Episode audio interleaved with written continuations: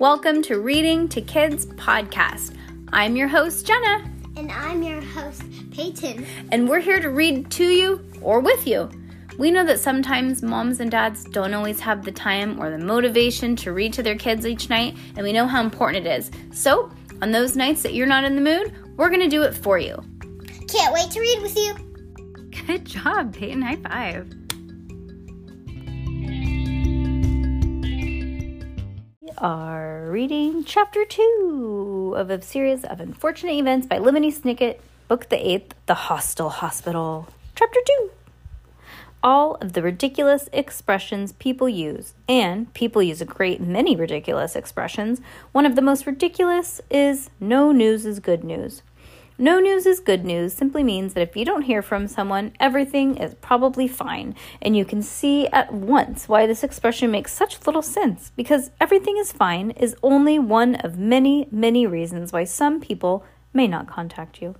Perhaps they're tied up, or perhaps they're surrounded by fierce weasels, or perhaps they're wedged tightly between two refrigerators and cannot free themselves. This expression might well might well be changed to no news is bad news, except for people aren't may not able be not able to contact you because they have just been crowned Busy. king. Yeah, or busy. Or or competing at a gymnastics tournament. The point is that there are no ways to know if somebody has not contacted you, why someone has not contacted you until they contact you and explain themselves. For this reason, the reason the sensible expression would be no news is no news, except that all it is so obvious that it is hardly an expression at all. Obvious or not, however, it is the proper way to describe what happens to the Baudelaires after they're sent to the desperate tel- sent the desperate telegram to Mr. Poe. Violet, Klaus, and Sunny sat and stared at the telegram's device for hours, waiting for signs of the banker's reply. As the hours grew later and later, they took turns dozing against the merchandise of the last chance general store, hoping that any response would come from the man who was in charge of the orphan's affairs. And as the first rays of dawn shone through the window, illuminating the price tags in the store, the only news the children had received was that the sh- that the shopkeeper had made some fresh cranberry muffins. I've made some fresh cranberry muffins, the shopkeeper said, peeking around the tower of, of flour sifters. He was wearing at least two pot holders on each hand and was carrying the muffins on a stack of different colored trays. Normally, I would put them up for sale between the between the phonograph records and the garden rakes, but I hate to think of you three children going without breakfast when there are vicious murderers on the loose. So have some for yourself, free of charge. That's very kind of you, Violet said, as her and her siblings each took a muffin from the shopkeeper's tray. The Baudelaires, who had not eaten since they left the village, soon made sh- made short work, a phrase here which means they ate some warm, sweet crumb of the pastry. Goodness, you were hungry. The shopkeeper said, Did everything go all right with your telegram? Have you received a reply? Not yet, said Klaus. Well, don't worry your tiny little heads about it, the shopkeeper replied. Remember, no news is good news. No news is good news? called out a voice from somewhere in the store. I have some news for you, Milt, about all about these murderers. Lou, the shopkeeper called in delight and then turned to the children. Excuse me, please, he said. Lou is here with the Daily Punctilio. The shopkeeper walked walked through a bunch of rugs hanging from the ceiling, and the Baudelaires looked at one another in dismay. What do we do? Klaus whispered to his sisters. If the newspaper has arrived, the shopkeeper will read that we're the murderers. We better run away. But if we run away, Violet said Mr. Poe won't be able to contact us. Geekery, Sunny cried, which meant he's had all night to contact us, and we haven't heard from him. Lou, they heard the shopkeeper called out. Where are you, Lou? Oh, I'm over here by the pepper grinders, the delivery person called out in return. And wait till you read the story about the three murderers of that count. It's got pictures and everything. I saw the police on the way here and they said that they were closing in. The only people they've allowed in the area were me and those volunteer people. They're going to capture those kids and send them right to jail. Kids? The shopkeeper said. The murderers are kids? Yep, the delivery person replied. See for yourself. The children looked at one another, and Sunny gave a little whimper of fear. Across the store, they can see the rustling of the hear the rustling of the paper, and then the excited voice of the shopkeeper. I know those kids, he cried. They're in my store right now. I just gave them some muffins. You gave muffins to murderers, Lou said. That's not right, Milt. Criminals should be punished, not fed pastries. Well, I didn't know that they were murderers then, the shopkeeper explained. I but I sure know now, and it's it says right here on the Daily Punctilio. Call the police, Lou. I'll grab these murderers and make sure they don't escape. The Baudelaires wasted no time and began to run in the opposite direction of the men's voices, down the aisles of safety pins and candy canes. Let's head towards the ceramic ashtrays, Violet whispered. I think we can exit that way. But what happens when we can't exit? Klaus whispered back. The delivery person said the police were closing in. Mimic, Sunny replied, which meant let's discuss that at a later time. Edgad. Egad, the children could hear the shopkeeper's surprise from the from a several uh, from a voice several aisles over. Lou, the kids aren't here. Keep an eye out for them. What do they look like? The delivery person called. They look like three innocent children, the shopkeeper said, but they're really vicious criminals. Be careful. The children ran around the corner and ducked into the next aisle, pressing themselves against the rack of construction paper and canned peas as they listened to the hurrying footsteps of the delivery person. Wherever you are, murderers, he called, you better give up. We're not murderers, Violet cried in frustration. Of course you are, the shopkeeper answered. It says so in the newspaper. Plus, the delivery person said in a sneering voice, If you're not murderers, why are you hiding and running?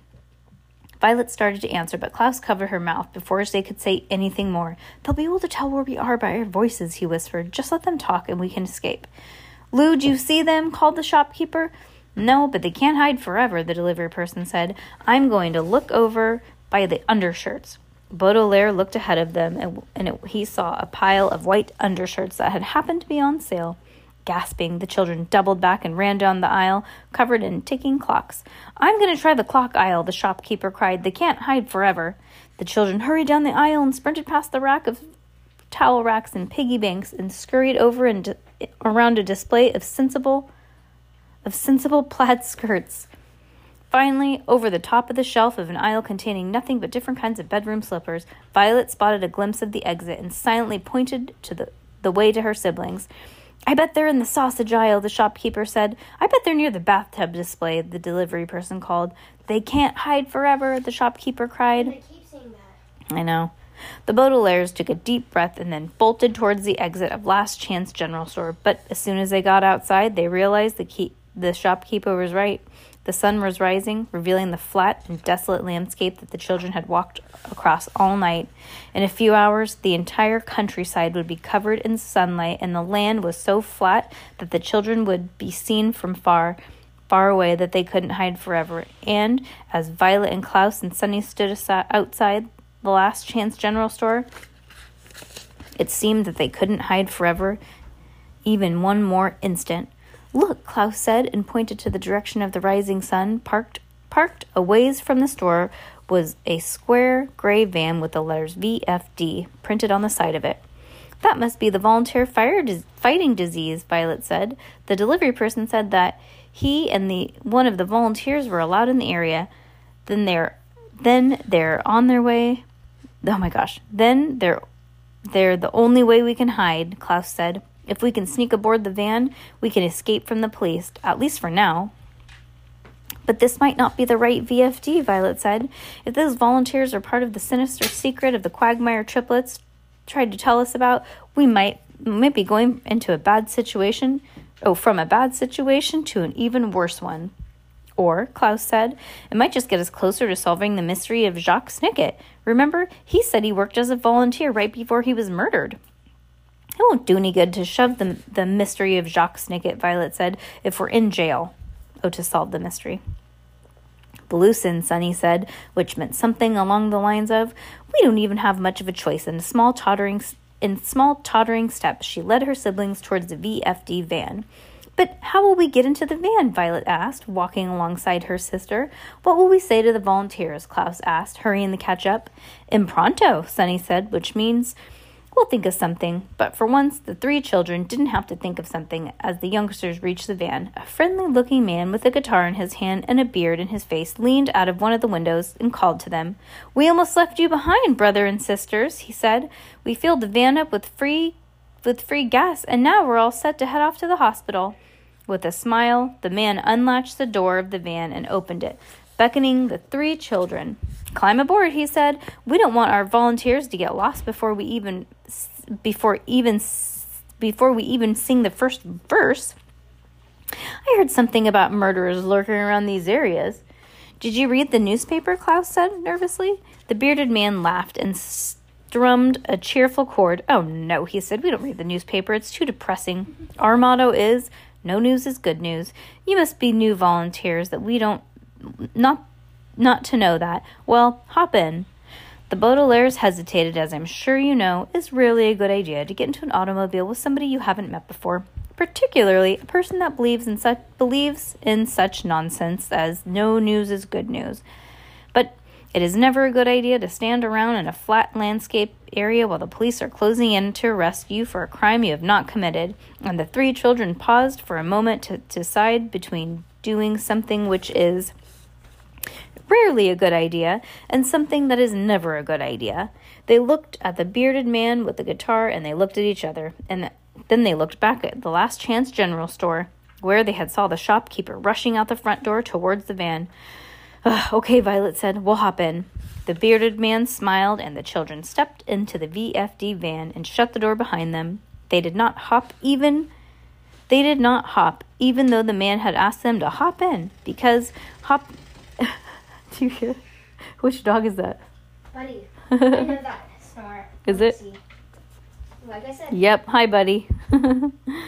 Uh, uh, hop into the cheerful moments of one's life.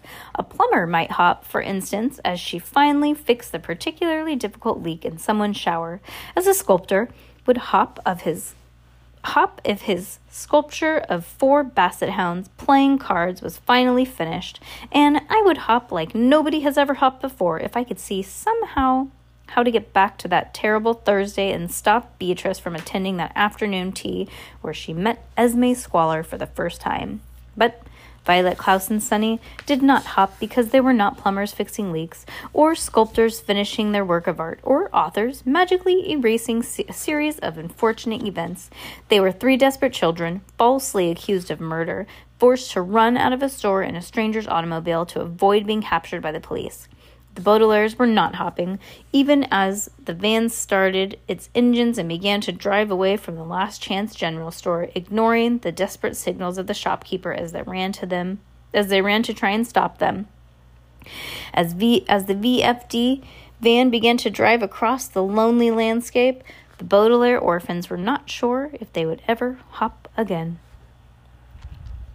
Well, as per usual, this is a weird book. Oh my god. I'm just saying, it's like weird. Like weird things happen. Okay, guys, never get into a van with strangers, okay? Ever. Ever, ever, ever, ever, ever. Right? Okay. Okay.